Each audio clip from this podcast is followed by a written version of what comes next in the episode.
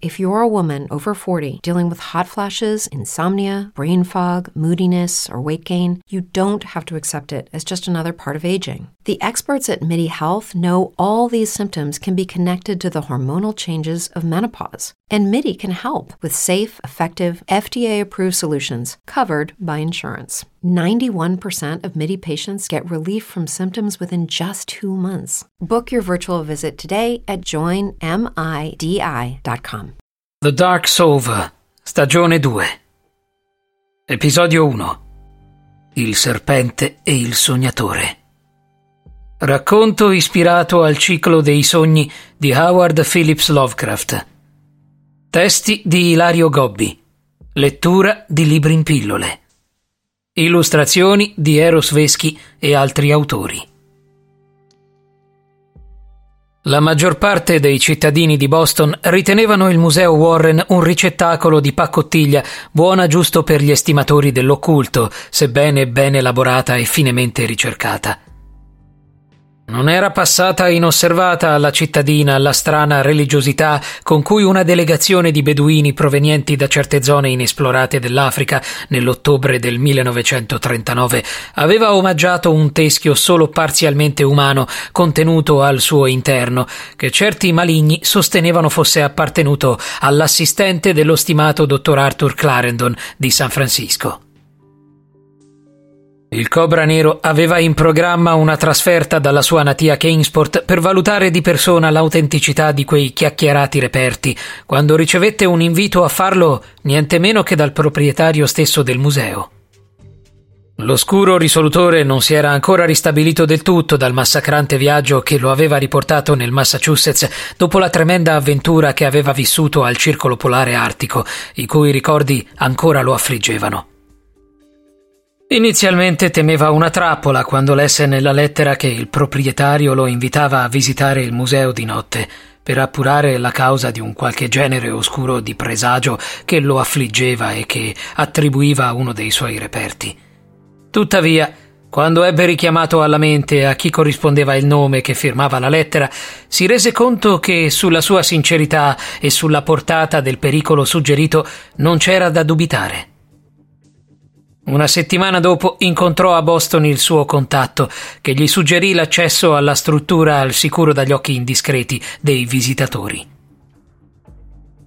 La prima notte in cui esplorò il museo, il cobra nero venne colto da una sonnolenza che non era solito provare, siccome era abituato a restare sveglio anche tre giorni nel corso dei suoi appostamenti.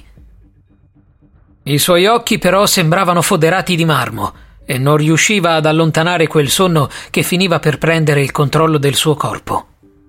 Si svegliava dopo ore, maledicendosi per essere rimasto vulnerabile tanto a lungo, ma senza trovare altri effetti a lungo termine di quella esperienza se non una cupa sensazione di pericolo. La seconda notte in cui tentò l'esperimento, l'esperienza fu la medesima. L'etere stesso era in grado di indurre in un sonno irrinunciabile il flagello di Kingsport. Una volta immerso nell'oblio, l'oscuro risolutore si trovava vittima di tremende afflizioni e di una sensazione inesorabile di pericolo che lo avvolgeva facendolo sentire nudo e indifeso. Si ritrovò a svegliarsi di colpo e a puntare le sue micidiali Luger verso gli inoffensivi ammenicoli, certo che un nemico ben più tangibile lo stesse per sovrastare. Non dubitava che una simile atmosfera fosse in grado di spingere all'isteria un individuo privo della sua ferrea disciplina, ma non comprendeva l'origine concreta della forza tanto diafana quanto micidiale che aleggiava sulla sua testa. Vagò inquieto per i corridoi, osservando gli osceni simulacri che erano stati accumulati in lunghi anni, silenziosi testimoni delle presenze sacrileghe nelle sfere adiacenti a quelle razionali. La sagoma di un grottesco rospo amorfo, supremo nella propria inerte resistenza alle leggi materiali. La statua di un uomo in procinto di essere divorato da un essere indescrivibile ricoperto di ventose, assiso su un trono come un mostruoso re dell'antichità. Una pergamena ornata di geroglifici incomprensibili che si diceva possedere straordinari poteri antigorgonici. Non ultimi gli agghiaccianti vortici pnacotici resi noti nella traduzione Winterfo. Il reverendo Charles Winterfo credeva di avere compiuto una enorme scoperta archeologica quando rinvenne certi trilobiti le cui scanalature sul dorso si rivelarono delle vere e proprie incisioni operate in un'epoca nella quale nessuna razza intelligente doveva esistere sulla Terra. Winterfo aveva fama di essere un uomo erudito, savio e timorato di Dio ma quando finì di tradurre quei portentosi ritrovati, divenne una figura che la comunità di Birmingham ebbe fretta di rimuovere dalla memoria. Bruciò l'altare sul quale aveva celebrato messa per oltre vent'anni e terrorizzò gli allibiti parrocchiani con discorsi incoerenti sulla fine dei tempi. Le incisioni, che chiamava vortici per via della loro forma ellittica, gli avevano rivelato che all'inizio e alla fine del tempo si trovava un qualche messia nero. I parrocchiani si affrettarono a identificare in Satana il nemico preannunciato, al che rimase celebre la sonora risata con cui Winterfo rispose a tale identificazione, dando segno che aveva in mente qualcuno o qualcosa di ben più terribile. Infine la sua attenzione venne canalizzata verso un quadro che trasudava un'aria tanto maligna quanto imponente. Un dipinto dell'infame artista Richard Upton Pickman di Boston, del quale persino lui aveva sentito parlare per la scabrosità dei suoi soggetti fantastici, il cui gusto dell'orrido avrebbe stupefatto persino Clark Ashton Smith. Rappresentava un monte dal colore indefinibile, che svettava ad altezze incommensurabili, circondato da macchie nere che si libravano in cielo, stranamente simili a esseri umanoidi muniti di ali, ma privi di occhi e bocca. Il titolo del quadro riportava Il nero Kadath sorge al posto del sole. Se questa è una storia inventata, devo riconoscerle una notevole fantasia, signor Carter dichiarò il Cobra Nero. La fantasia non mi manca, rispose il suo interlocutore, sorseggiando serafico una tazza di tè fumante nella cucina della sua abitazione. Randolph Carter era un uomo dal portamento nobile e austero, da tutti ritenuto un abile conversatore e uno scrittore ispirato, seppur soggetto a inesplicabili crisi di nervi quando si menzionavano in sua presenza antichi cimiteri e leggende attorno a vecchie case dalle finestre sbarrate. Edna, la figlia di Kane Salomon, aveva letto un paio dei suoi romanzi e una volta gli aveva raccontato che nessuno, eccetto forse Lord Ansony, fosse in possesso di una fantasia altrettanto meravigliosa e sfrenata. Non aveva avuto problemi con la giustizia, se non un'accusa di effrazione di un cimitero che comunque era stata ricondotta all'influenza che aveva su di lui un suo esaltato amico occultista. Aveva un passato militare nella legione straniera del quale non andava fiero, ed era stato associato a fatti strani e inquietanti nella tenebrosa Arkham, culla delle streghe, e nell'arcaica Kingsport. Un suo cugino era morto di paura in occasione della lettura del suo testamento, quando era comunemente ritenuto scomparso e defunto, dopo aver scorto il vero volto di un santone indiano che pretendeva di agire in sua vece. E quei guanti, quegli assurdi mezzi guanti bianchi. Sulla sua presunta malattia che lo aveva costretto a nascondersi per anni si raccontavano storie fantastiche, ma nessuno lo faceva mai guardando negli occhi l'interlocutore. La versione ufficiale era che si fosse trattato di un morbo esotico che aveva deturpato la sua pelle, ma nessuno sapeva quale afflizione dell'epidermide fosse tanto contraria alla ragione umana da spingere un medico curante a squarciarsi la gola con il proprio bisturi. Fatto sta che circa due anni dopo la lettura del suo testamento a New Orleans, Carter riapparve a sorpresa, ormai completamente guarito, spiegando come solo le cure del fidato Fakiro lo avessero salvato da morte certa e intercedette con la polizia per fare annullare l'ordine di cattura a carico del suo compagno. In seguito a questa esperienza manifestò l'intenzione di riavvicinarsi a quella realtà materiale che a lungo aveva schivato e a rigettare la sfera onirica che gli aveva avviluppato corpo e anima. Smise di scrivere libri, ma si interessò a quelli in circolazione dalla reputazione abominevole, che raccolse in buon numero nel museo intitolato alla memoria di un suo defunto amico. Ispirato dalle esperienze fantastiche che si riferivano sul suo conto, il Cobra Nero gli aveva raccontato gran parte della sua storia, in particolare quella connessa alle mostruose profanazioni di Eldritch e all'entità subdola e malevola che il culto della fiamma gialla adorava con il nome di Caos strisciante.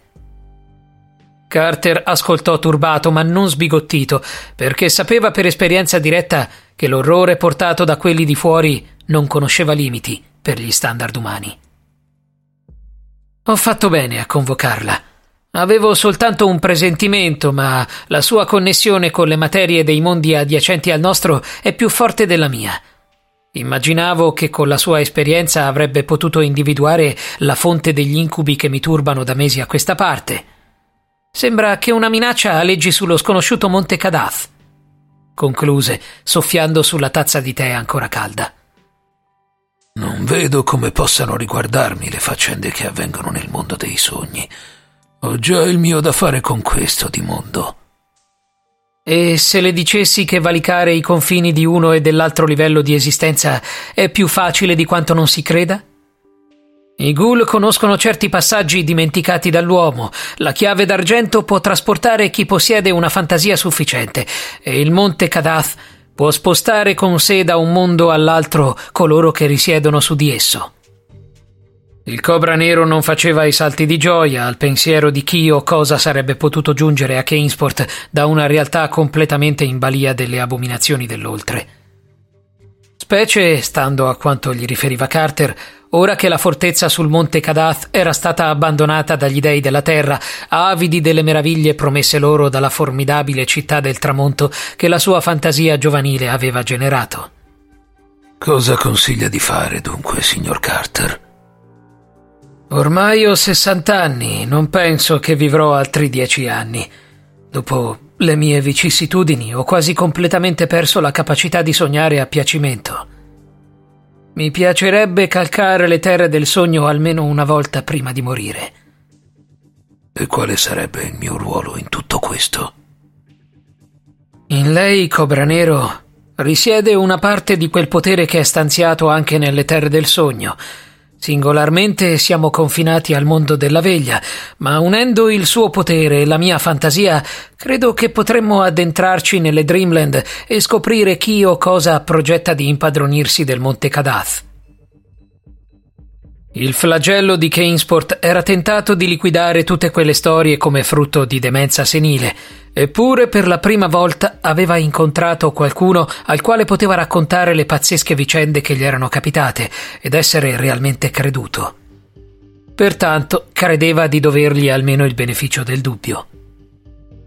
Una sera si riunirono in casa di Carter Dopo aver bevuto un'abbondante tazza di tè mescolata a un raro piaceo asiatico, si distesero su dei giacigli sul pavimento in attesa che un sonno profondo scendesse su di loro.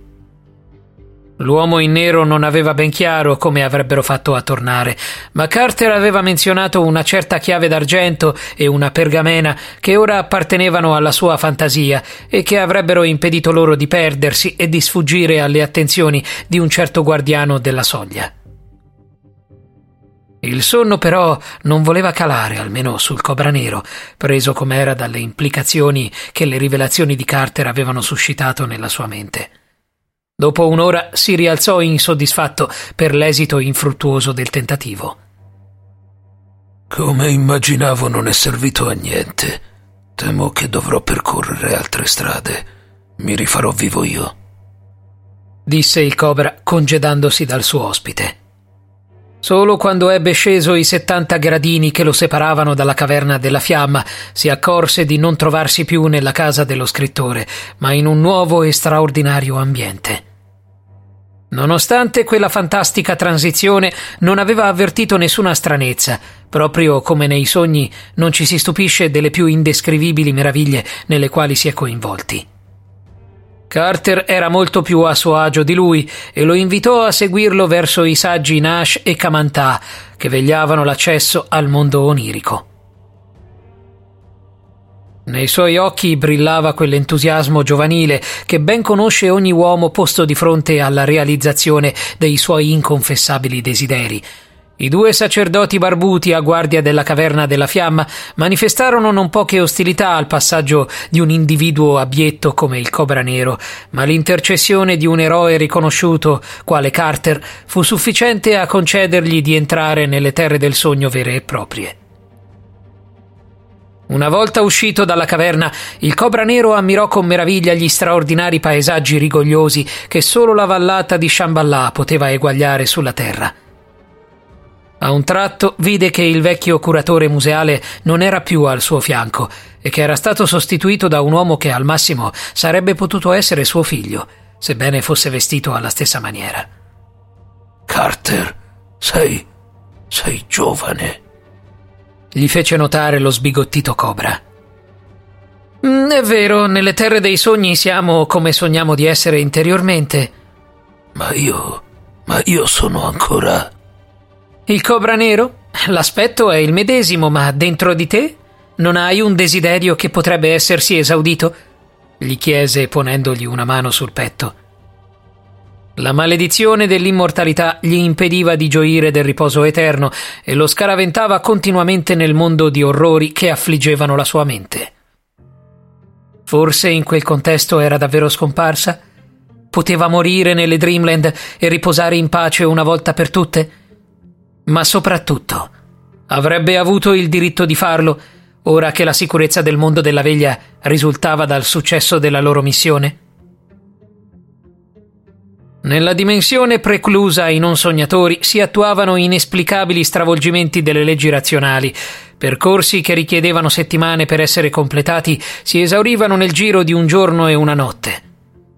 La notte a volte calava subito dopo l'alba e bufere di neve potevano scatenarsi. If you're a woman over 40 dealing with hot flashes, insomnia, brain fog, moodiness, or weight gain, you don't have to accept it as just another part of aging. The experts at MIDI Health know all these symptoms can be connected to the hormonal changes of menopause. And MIDI can help with safe, effective, FDA approved solutions covered by insurance. 91% of MIDI patients get relief from symptoms within just two months. Book your virtual visit today at joinmidi.com. In regioni dal clima più che temperato. Randolph Carter e il Cobra Nero camminarono seguendo il tortuoso fiume Sky, riposando all'aperto o in qualche taverna nei centri abitati che attraversavano. L'oscuro risolutore notò che gli autoctoni non apparivano sorpresi per il suo lugubre vestiario, come capitava continuamente sulla terra. Anche se una volta un bimbetto lo giudicò tanto perfido da poter lavorare per un qualche genere di rospi schiavisti, che apprese essere una temuta piaga proveniente niente meno che dalla luna. I viaggiatori non menzionarono la loro destinazione, siccome sapevano che il Kadath era una meta famigerata e la sua sola ricerca era di tale importanza da smuovere le attenzioni di servitori non umani, fedeli alle mostruose profanazioni di Eldritch. Offrendo i propri servigi a vari abitanti delle città che attraversarono, si guadagnarono il denaro necessario ad acquistare delle vigorose zebre con le quali percorrere le vaste distanze che li separavano dal Kadath.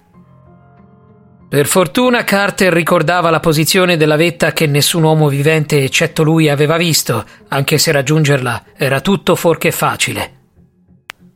Il viaggio si rivelò lungo e insidioso. A volte si udivano preoccupanti rantolii di esseri abnormi rinchiusi nel sottosuolo e relegati a una oscurità perenne. Dovettero scansare trappole lacustri collocate da minacciosi esseri palmati, noti per le loro disgustose predilezioni alimentari, non ultima la carne umana. Cercarono di evitare quanto possibile le sgradite compagnie dei pelosi Zug, che Carter dimostrava comunque di saper trattare per ottenere preziose informazioni. Da un particolare vegliardo esponente di tale razza, il duo venne a conoscenza di una sconcertante rivelazione proferita niente meno che dall'aborrito sacerdote vestito di stracci gialli che nessuno può descrivere impunemente. Il millenario prete giallo di Leng sosteneva che una indicibile mostruosità si sarebbe impossessata di una chiave che gli avrebbe spalancato le porte del mondo della veglia. Gli uomini di Leng avevano sparso la voce e diverse carovane e velieri avevano iniziato vane operazioni di evacuazione delle principali città delle Terre del Sogno, verso luoghi mitici che si diceva ancora protetti dai signori che un tempo risiedevano sul monte Kadath. Il Cobra Nero e Carter ascoltarono preoccupati il resoconto dello Zug, sulla cui sincerità non c'era da dubitare. Quando se ne fu andato, si concessero qualche ora per riflettere privatamente su tutta la questione, della quale finirono per parlare soltanto a cena. Mi piacerebbe tornare a trovare un mio vecchio amico, il nobile re Curanes. Se solo ci trovassimo in circostanze più liete. A proposito, quante pallottole hai utilizzato finora? gli chiese Carter mentre bivaccavano. La luna, grande oltre dieci volte quella che noi conosciamo, si stagliava su un cielo limpido e intriso di una vaga tonalità violacea. Non so, troppe comunque. Le avrò finite tutte. Puoi verificare? Ecco, ne rimangono ancora sei. Ero certo di averle esaurite. Notò il vigilante sbalordito. Logica dei sogni, osservò Randolph Serafico, degustando un cosciotto di un essere lacustre che avevano catturato quel pomeriggio. Se non poni troppa attenzione ai particolari, questi si sistemano per consentirti di proseguire con la storia. Evita di contarle d'ora in avanti e vedrai che ne avrai sempre a sufficienza. Formidabile, Carter. Tu potresti essere un re di questo luogo. Lo sono stato, rispose l'uomo sorridendo, e il cobra non capì se stesse scherzando. Ma sono ancorato al mondo della veglia e non posso separarmene del tutto. La mia natia Kingsport, la casa di famiglia a Boston, sono i nostri affetti che ci definiscono. Che cosa mi puoi dire di questo Kadath?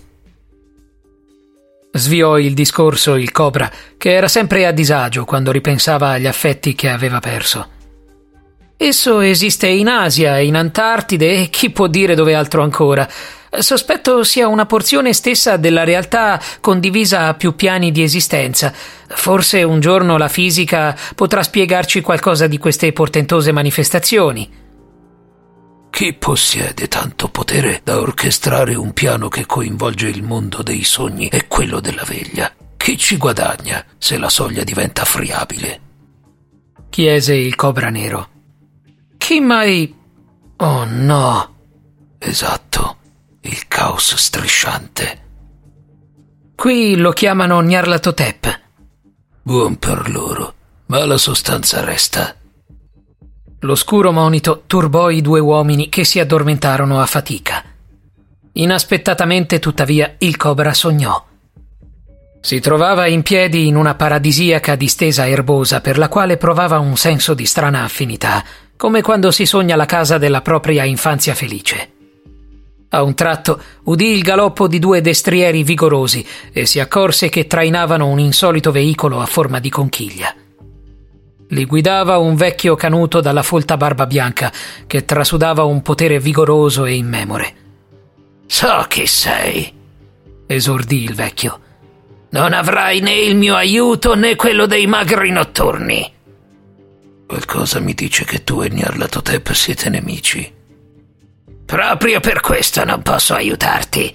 Sostenere te significa far vincere lui. Che cosa intendi? Iniziò a chiedere il cobra, ma si interruppe quando vide uno sciame di ombre nere planare dall'alto verso di lui. Fece il gesto di estrarre le Luger, che per qualche ragione non aveva addosso, e l'ultima cosa che vide fu una miriade di facce scure che lo fissavano con un'espressione carica di odio, pur in assenza di occhi, naso e bocca.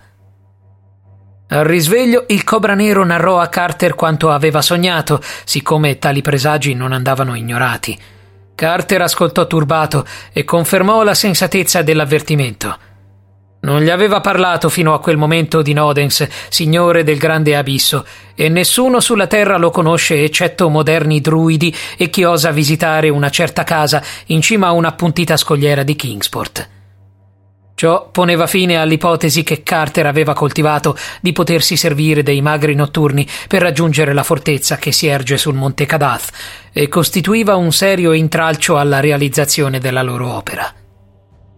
Proseguirono per il loro viaggio lungo una via più diretta di quella che Carter aveva percorso la prima volta quando non conosceva la posizione del Kadath, certi che nessuno potesse individuare tale rotta e pertanto ostacolarli.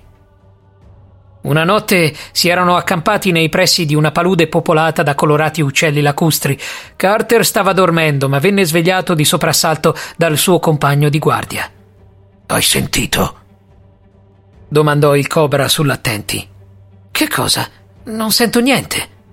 Appunto. Che fine hanno fatto gli uccelli che cantavano fino a poco fa? L'avvertimento giunse troppo tardivo.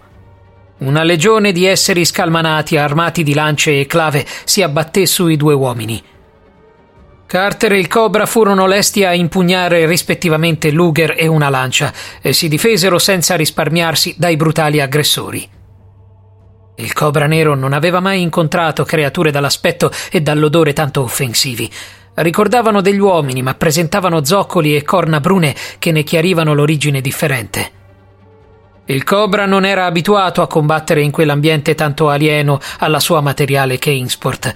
La sua attenzione correva meno velocemente del solito e uno degli avversari cornuti fu pronto ad approfittarne aggredendolo con una clava. Ma quello che avvertì non fu un poderoso colpo alla testa, quanto una spinta che lo scaraventò di lato. Non faticò a capire chi lo avesse salvato quando vide Randolph Carter disteso a terra mentre il sangue gli scivolava via copioso da un lato della testa. Carter, perché? gli chiese sollevandogli il capo. Devi proseguire, per tutti e due.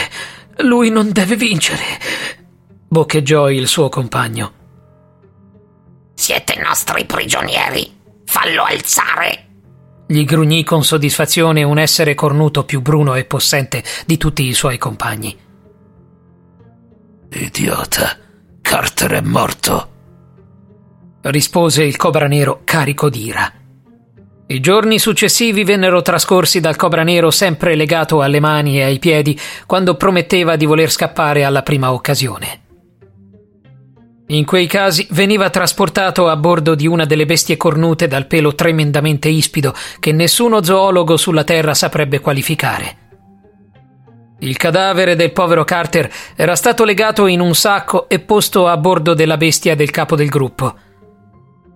Il flagello di Keinsport non sapeva se la morte nella terra dei sogni costituisse anche il decesso dell'anima e sperava che così non fosse siccome provava quello che chiunque altro avrebbe definito dolore per la perdita di un compagno che aveva dimostrato di riuscire a capirlo.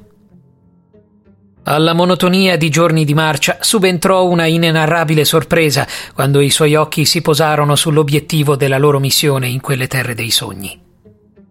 Il Kadath svettava magnifico e solenne, intriso di una malignità allusiva che sembrava provenire da altri piani di esistenza. Quel sepolcro silenzioso prometteva di celare segreti di portata inaudita che una mente umana non dovrebbe mai contemplare. Le stelle sembravano paurosamente vicine a quella vetta che sembrava guardare il cielo dall'alto verso il basso. Quei maestosi bastioni di onice nero potevano essere stati eretti soltanto da una razza con poche affinità con quella umana, ma padrona di tecniche costruttive inconcepibili per quest'ultima. I rapitori avevano evocato dall'aria certe bestie simili in parte a uccelli e in parte a pipistrelli, che a quanto pare si chiamavano shantak. Il loro orrendo grugno, simile a quello di un cavallo, tradiva un'intelligenza pericolosamente vicina al livello umano. La scalata di quella vetta arcaica fu semplice ma anche sorprendente perché in certi momenti l'abisso che si spalancava sotto i loro piedi era insospettabilmente ristretto, mentre altre volte strani tonfi provenienti dalle loro spalle li spingevano a immaginare che si estendesse in senso orizzontale anziché verticale. Il cobra nero venne trascinato a bordo di una delle bestie ipocefale attraverso una delle finestre che gli assalitori parevano conoscere. Quei vasti saloni vantavano dimensioni a volte colossali, a volte contenute, a seconda del momento e della specifica attenzione con la quale si esaminavano. Come dei sottili maelstrom catturavano l'attenzione degli spettatori e li disorientavano, mostrando spettacoli che parevano diversi da quelli vissuti pochi attimi prima. Quando entrarono in quella che un tempo era stata la sala del trono degli dei della terra, la mente dietro il loro rapimento non tardò a manifestarsi. Il cobra nero capì perché il sacerdote di Lang non si poteva descrivere, siccome mettere a fuoco ogni sua caratteristica esteriore costituiva una pugnalata per gli appigli al vissuto sano e razionale di qualsiasi uomo. Quell'empio officiante mascherato, ricoperto di laceri stracci gialli, ghignava e prorompeva in esclamazioni non riconducibili a nessuna lingua nota all'uomo, per quanto antica fosse. L'uomo di Leng grugnì qualcosa indicando con il dito peloso i due prigionieri. Il sacerdote lo congedò con un gesto del braccio e questi prese posto vicino ai suoi compagni. Il corpo di Carter, ancora nel sacco, venne posto a terra e il cobra nero fu spinto in malo modo verso il sacerdote.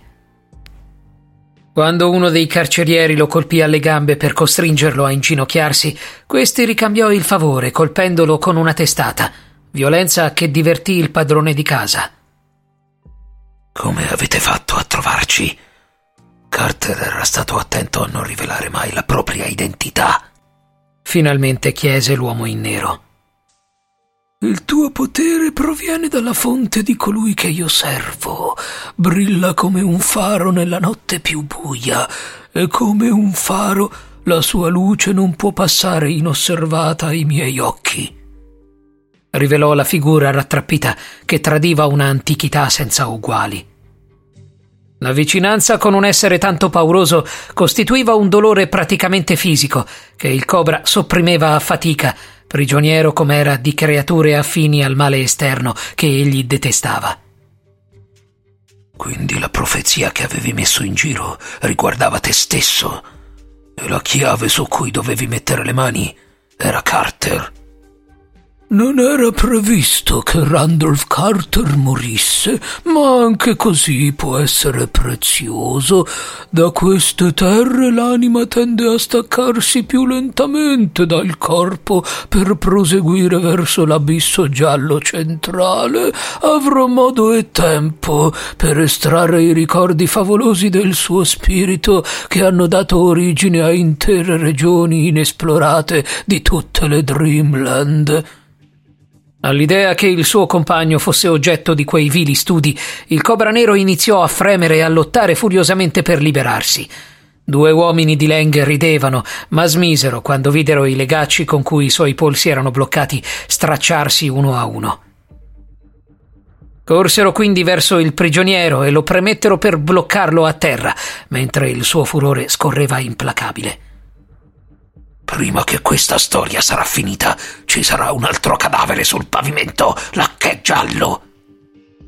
Stolto, non può accadere che il sacerdote dell'innominabile venga ucciso, annunciò l'essere con bieca soddisfazione, mentre i lerci umanoidi muggivano segni di approvazione.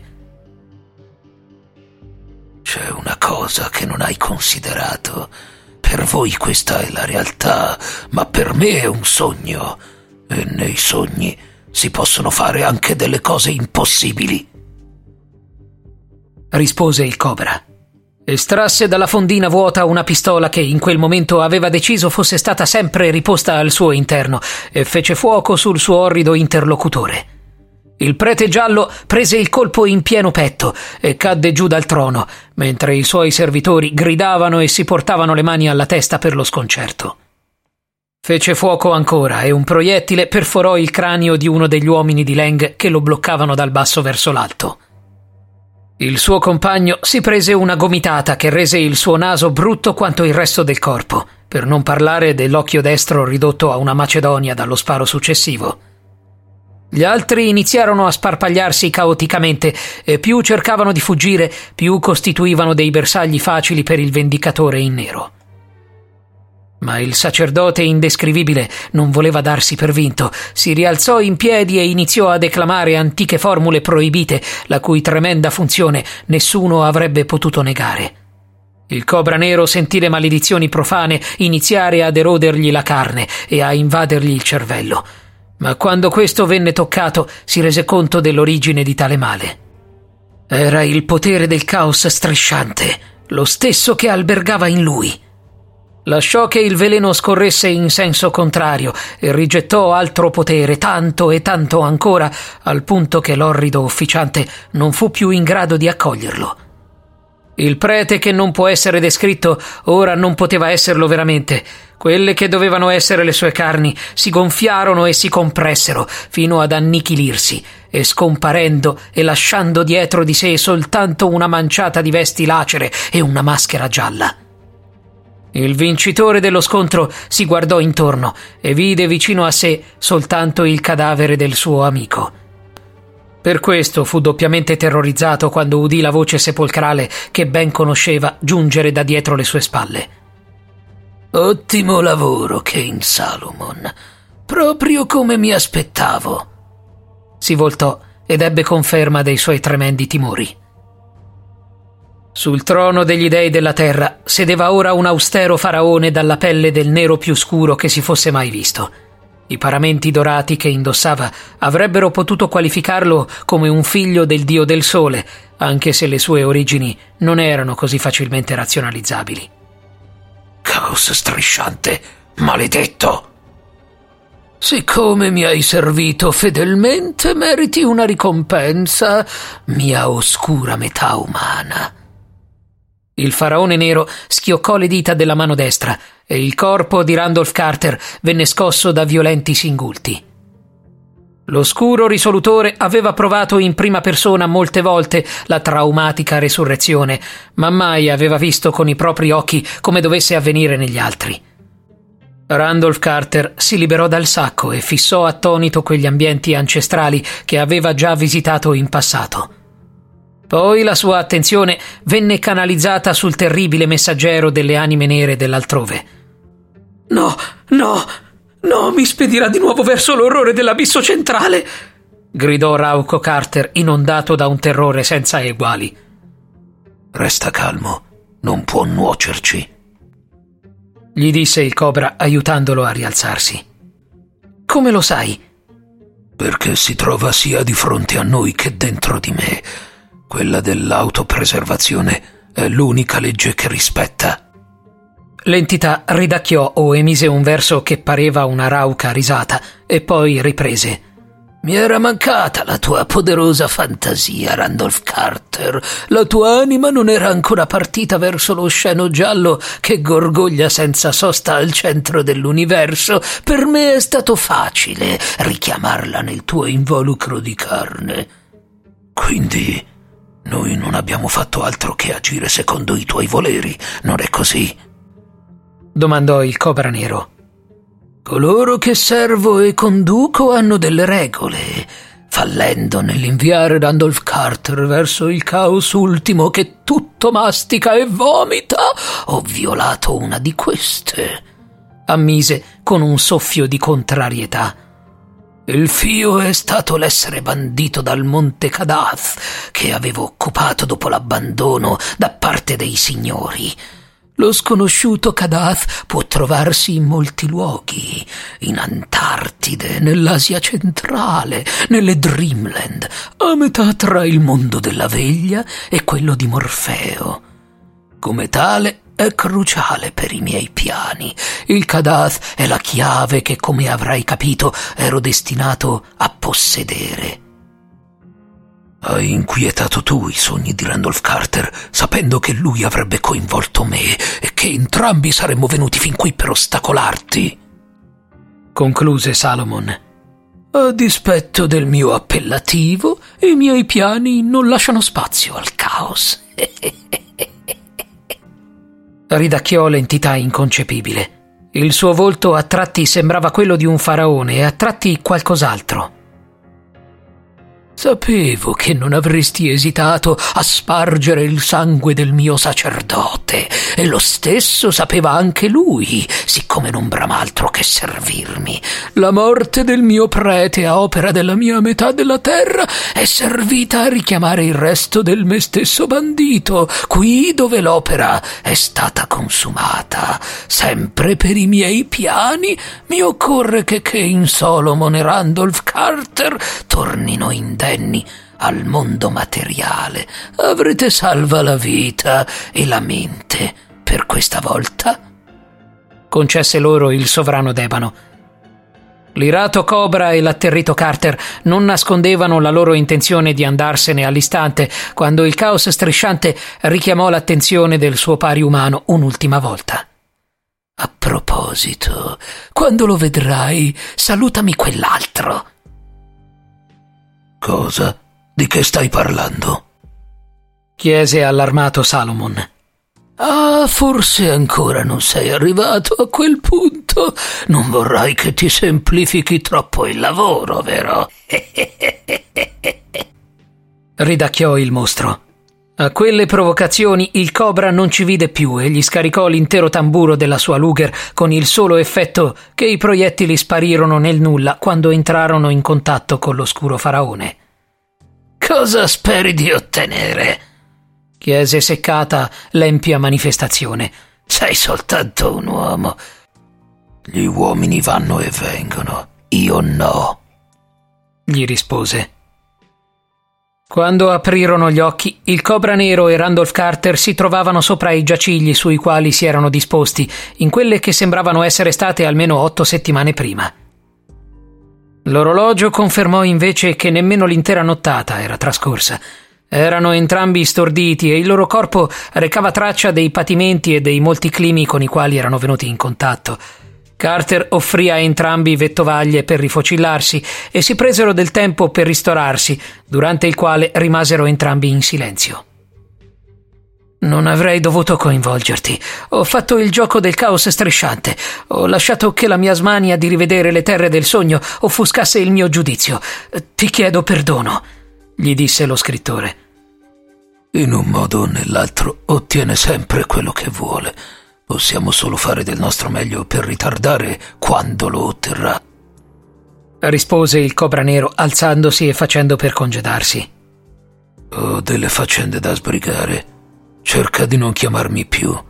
Scusa, ma preferirei non essere più coinvolto in faccende del genere.